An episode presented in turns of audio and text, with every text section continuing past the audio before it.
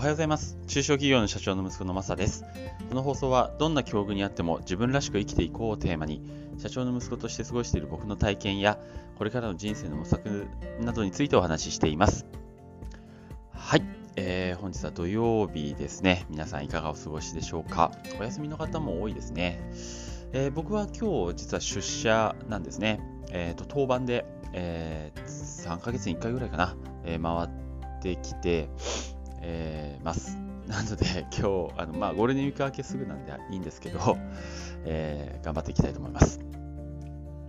はい、えっ、ー、と、今日はですね、あの輸入ビジネス、今、人生の模索の一つとして、まあ、頑張っていきたいなと思っているんですけど、えー、それの進捗のお話をしたいなと思っております。いつものあの事業承継云々の話ではないです。えー、です。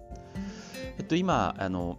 中国からの、えーと、輸入ビジネス、あと、えー、eBay からもですね、あの商品をちょっといい商品見つけたので、それを輸入して販売しようかなと思っていて、それぞれあの仕入れ、手配をしています。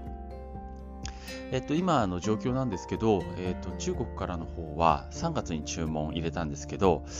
えーえっと、5月8日現在まだ届かずという形です。あと eBay の方が、え、ー、と、4月にですね、2件注文入れました。で、1件は出品者都合でキャンセルになりまして、まあ、それは返金いただきました。あともう1件が、なんかちょっとね、やばいアカウントだったっぽくて、えー、出品者アカウントが eBay で削除されると。そしてその後連絡が取れない。そして商品も届かないというような状況になっています。で今回はこの出品者アカウントが削除されてしまった、えー、商品、えー、届かないし返品もないっていうここはああやばいなと思っていてでいろいろゴールデンウィーク中動いてました、まあ、これ結構ねあのー、どうなんでしょうね。もう初っ端のスタートとしてはまあ好調ですね。好調？こんなんだろうね。こんなことあるんだね。もう全然うまくいかないね。物が来ないっていう。いやー難しい。まあでもそう中でもこの eBay が全部ダメだったっていうのは結構ショックで。まあ出品者都合は仕方ないとしてもこのアカウント削除されてしまうような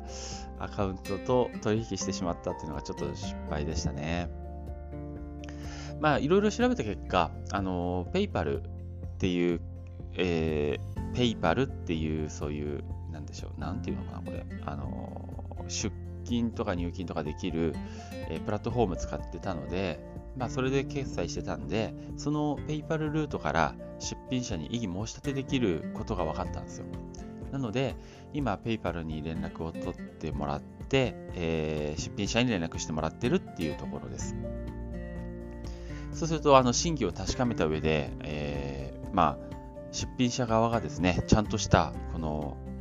えー、何証拠というんですかね、あの出荷したなら出荷したよっていう、なんかそういうものを提出できないと、証明できないと、えー、返金してもらえるんですって、強制的に。すごいですね。いや、良かったなと思います。まあ、この辺のやり方、まあ、もし、あの、時間あればね、丁寧に今度、あの説明したいなと思ってます。えー、また、まあまあ前回も書いたんですけど、あ前回もお話ししたんですけど、あの今回その出品者アカウント取り消されたっていうその商品、これあの並行輸入品として国内で身元がしっかりしてないから販売できない商品だったんですよ。だからまあダメでも仕方ないかなと思ってたんですけど、まあね、でも、うーん、数百ドルの損になりますからね、まあこれはちょっとぜひ取り戻したいなと思って。今ちょっと頑張ってます。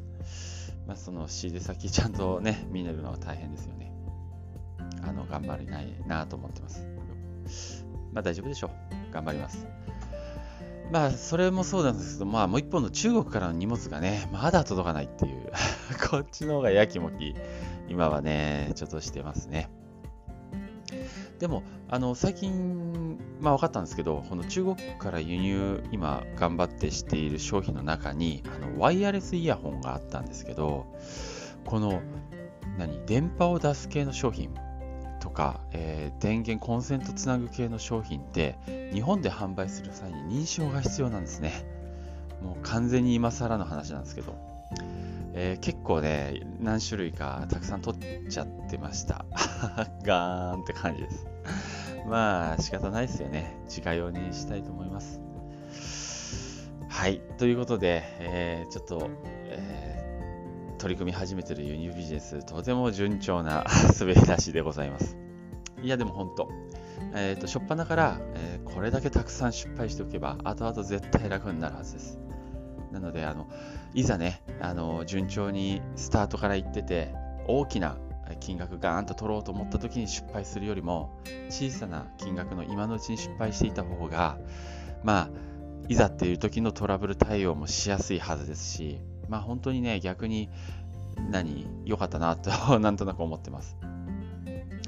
まだ一個もね 入荷してないうちから、もうなんかトラブルばっかりっていうのがなんかね、逆に、ああ、いいな、いいね、いいなと思ってますね。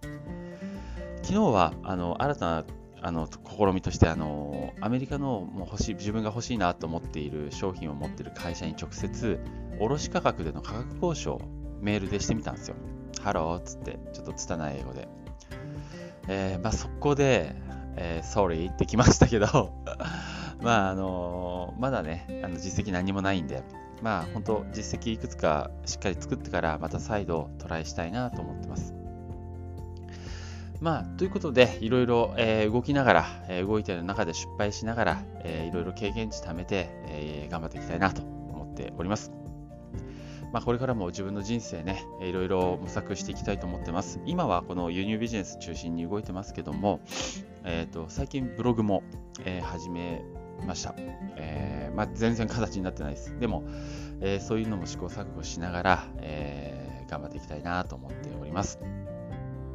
はい。ということで、今日はごめんなさい。今日今日はか、今日もかな あの、あんまり内容なくて申し訳ないんですけど、あの、今やってる輸入ビジネスについての取り組み、えー、特に eBay で購入した商品が全滅でしたよっていう、そういう報告でした。はい。また、えー、頑張っていきたいと思いますので、えー、よろしくお願いします。最後まで聞いていただいてありがとうございました。それではまた。